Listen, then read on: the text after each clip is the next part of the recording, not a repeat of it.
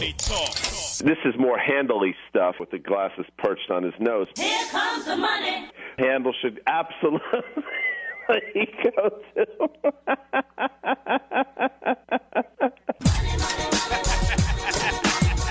Dollar, dollar. All right. KFI Handel here on a Monday, May the 7th. And it's hot, hot, hot. Big stories that we're covering today. Uh, be prepared for uh, gas prices to go up dramatically. Gas jumps over 70 bucks a barrel, and that has a lot to do with uh, the president dumping the uh, nuclear, the Iran nuclear deal next week. Giuliani, eh, I don't even know where to go with that. It's contradicting himself even inside of his own interview uh, and interviews, and of course the uh, the Kilauea volcano is spewing like crazy. Actually, spewing more than we spew on this show, which is kind of hard to believe, isn't it? All right, Guy Adami, it's time for Moolah Monday. Good morning, Guy.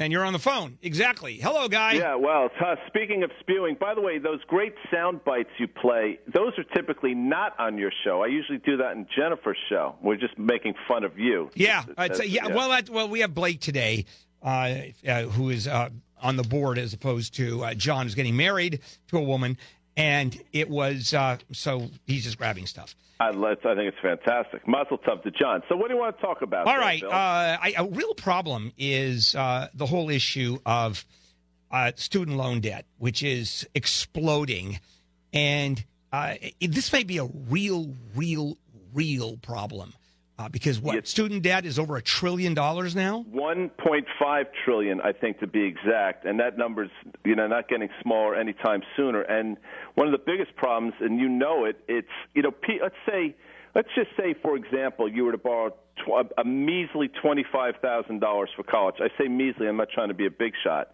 You know what people don't realize is, you know, if you get into defaults or arrears or something, that number can easily double, triple, or quadruple over the life of the loan. And that's one of the real hidden problems. You know, kids go in with the best intentions. I'm going to get an education. I'm going to borrow money to do it. I'm going to get a great job. I'm going to pay it back. And for a lot of people, they're horror stories in terms of people in their 50s and 60s and what they still owe on these loans. It's madness. And when you think about the numbers here, uh, it's it's almost a perfect storm, isn't it? Because what you have is the amount of money you need for a college education today that has exploded beyond exploded, and the fact that when you get out, there's less of a chance of getting a good job with a college education than there has ever been. Right, and then you feel like, my God, if I don't get a college education, what's going to happen? So you even more. It's this.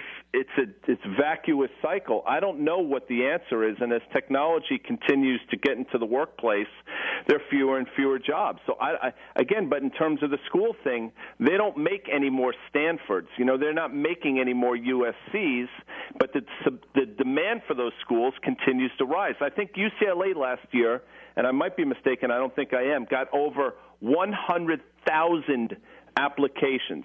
So, you know, whether, you know, costs can go up based on that because there are people out there that are going to pay. So prices continue to go higher, job growth continues to grow, wage growth doesn't grow, and you have this terrible, terrible problem of a trillion and a half dollars floating around in student debt. So I'm assuming it's going to be a question of, uh, since it's uh, for the most part, the vast majority is, is government, uh, of course, backed up, gov- government guaranteed.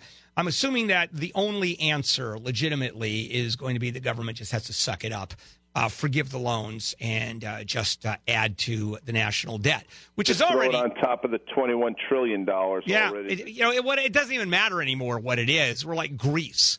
Uh, and uh, in terms But of you- real assets and based on GDP, are we at hundred percent debt? percent basically. We're at, well a little less. It's probably in the low 90s, but we're it's just just you know just for government workers they say debt to GDP is basically 100 percent. That's a staggering figure. Now.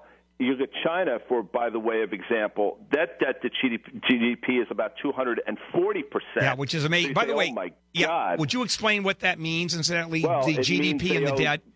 So the, the U.S. the U.S. Uh, economy grows about 21 trillion dollars a year. That's the, basically the gross domestic product of this country, ish. And our debt is basically 21 trillion dollars. So the debt is 100 percent of GDP.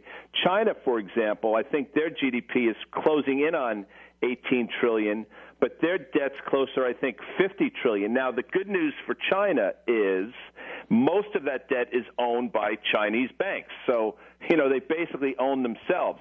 That's not the same here in the United States, and I'm not suggesting we have a bigger problem, but at a certain point, I think it matters. You know, you just said tongue in cheek that it doesn't matter, but you know full well that it absolutely does yeah. matter. And just to give, I think the analogy here that works is if you make uh, eighty thousand dollars a year joint income and you owe eighty thousand dollars, that's about where the U.S. debt is.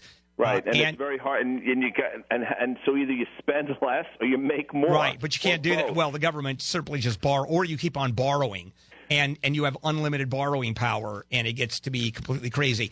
And with that, uh, we're better off than most other countries, which I think is hilarious. The which world is, is. Wa- yeah, the world is awash in debt.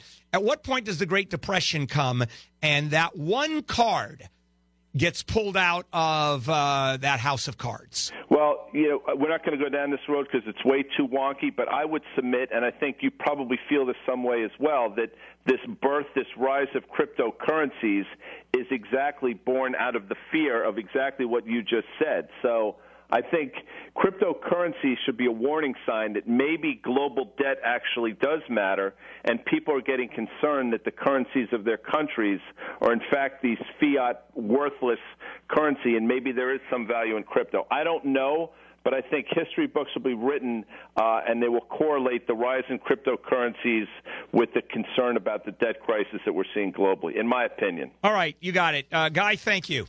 I enjoy you, Bill. Yeah, always good stuff. Guy Adami, who, uh, you know, he talks about getting wonky, but he explains the wonk, which is uh, kind of interesting. The bottom line is we're broke.